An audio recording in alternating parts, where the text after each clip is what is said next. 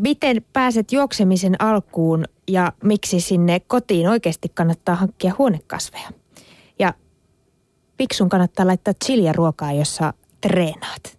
Aika hyviä aiheita, Suvi.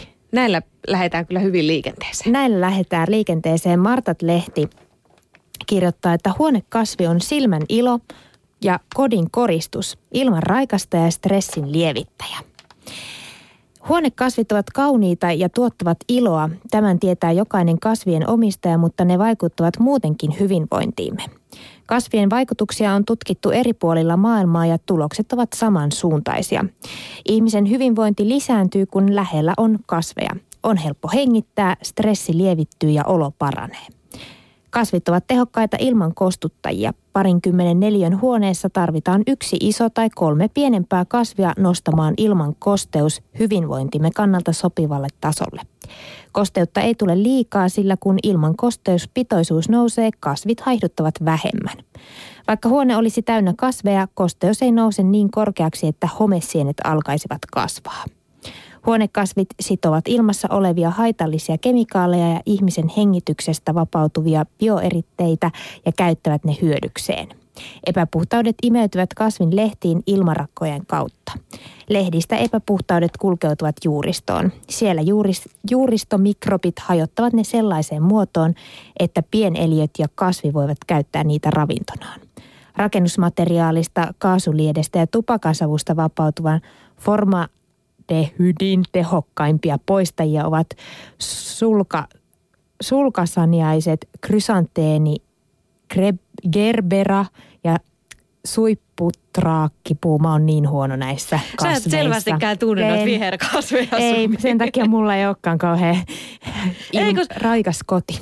Aha, Mä just menisin sanoa, että miksi täällä meidän studiossa ei yhtään viherkasvia. Tännekin tarvittaisiin. Täällä nimittäin porukkaa istuu pitkin päivää ja en menisi ihan takuuseen tuosta todella toimivasta ilmastoinnistakaan. No kotivinkki kirjoittaa juoksulenkkeilyn aloittamisesta. Kun maltat aloittaa rauhallisesti, pääset juoksemisesta jyvälle. Tässä muutama vinkki, jotka mä täältä kotivinkistä otan. Ensimmäinen askel ihanin juoksulenkkeihin on hanki hyvät kengät. Juokseminen kuormittaa jalkoja, joten älä pihistele, kun valitset jalkineita. Riittävä iskunvaimennus ja tuki säästävät jalat turhilta vammoilta ja tekevät juoksemisesta mukavaa.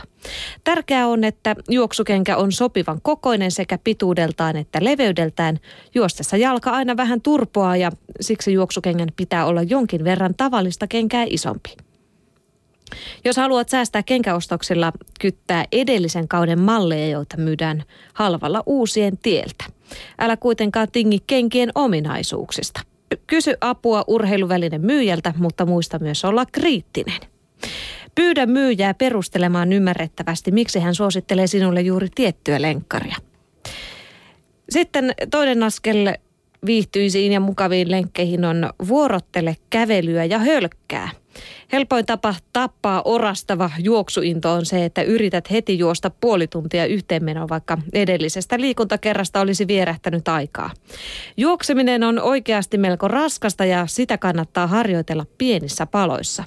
Voit aluksi kätkiä lenkin, pätkiä lenkin niin, että toistat lenkin aikana minuutin juoksupyrähdyksiä yhteensä viisi kertaa. Kävele spurttien jälkeen aina kolmisen minuuttia. Lenkin alussa ja lopussa kannattaa aina kävellä kymmenisen minuuttia verryttelyksi. Pidennä juoksun osuutta pikkuhiljaa, mutta muista seurata tuntemuksiasi. Jos juokseminen tuntuu pahalta, hiljene kävelyyn. Sitten muista venyttely alkuinnostuksesta tekee ehkä mieli vain hölkätä, mutta käytä aikaa myös venyttelyyn, jotta lenkkikunto säilyy. Varsinkin pohkeita, etu- ja takareisiä, pakaroita sekä nivusia kannattaa muistaa säännöllisellä lihashuollolla. Näitä venettelyohjeita löytyy ainakin kirjat ja netit pullolla, että niistä ei varmastikään jää kenenkään venettelyt kiinni. Ja sitten tietenkin lihaskunto on se kuudes askel. Juoksuharjoittelu sujuu mukavemmin, kun jaloissa lantion seudulla ja keskivartalossa on riittävästi lihasvoimaa. Vahva lihaskunto auttaa säilyttämään oikean juoksuasennon ja ehkäisee ju- vammoja. Voit tehdä lihaskuntotreeniä juoksun tueksi kuntosalilla, mutta kotikuntopiirikin toimii hyvin. Näin siis juoksuvinkkejä kotivinkissä. Ai että Suvi, mulla tuli heti semmoinen himo, että nyt täytyy illalla päästä juoksemaan. Kyllä, mäkin haluan juoksen. Mua nyt vähän nipisti oman tunnosta, omasta tunnosta toi venyttely, koska se, se on ainakin mulla se, joka tahtoo Mä oon ihan varma, että kukaan ei ikinä venyttele, koska kaikki sanoo tätä samaa, myös minä. Öö, mutta nyt kuullaan siitä, että miksi, miksi ne ruokan kannattaa treenaajan laittaa chiliä. Me naiset Sportlehti ke- kertoo ihanasta poltteesta. Suomikko muka hyvien maa, ei ainakaan mitä chileihin tulee. Kirkkonummella on kasvatettu todennäköisesti maailman tulisin chili. Vaikka chilin sisältämä kapsa Kapsaisiini saa aikaan polttavan tunteen suussa, palovahinkoja suuhun tai sisäelimiin se ei aiheuta. Polte saa kehon erittämään omaa puudutusainettaan ja mielihyvä hormoni endorfiinia. Pian polttava tunne vaihtuukin tulisen aterian jälkeiseksi mielihyväksi. Chili sopii treenaajan ja painonpudottajan ruokavalioon. Kasvin sisältävä kapsaiini vilkastuttaa pintaveren kiertoa ja kiihdyttää aineenvaihduntaa. Chili voi auttaa myös pitämään flunssan loitolla, sillä se on vitamiinipommi. Se sisältää runsaasti C- ja E-vitamiineja, B-vitamiinia ja A-vitamiinin esiasteita. Kirkkonummella polt- polttavaa herkkua kasvattava chilimestari Jukka Fataali Kilpinen neuvoo chiliyhdistyksen sivuilla käyttämään firmansa valmistavaa Fataali Gourmet Insho chilijauhetta hyvin varovaisella kädellä. Jo pienen pieni ripaus isossa määrässä ruokaa antaa tulisen elämyksen. Huhhuh. No mutta jos siitä on iloa myös urheilijalle, niin kannattaa sitä meidän tavistenkin käyttää.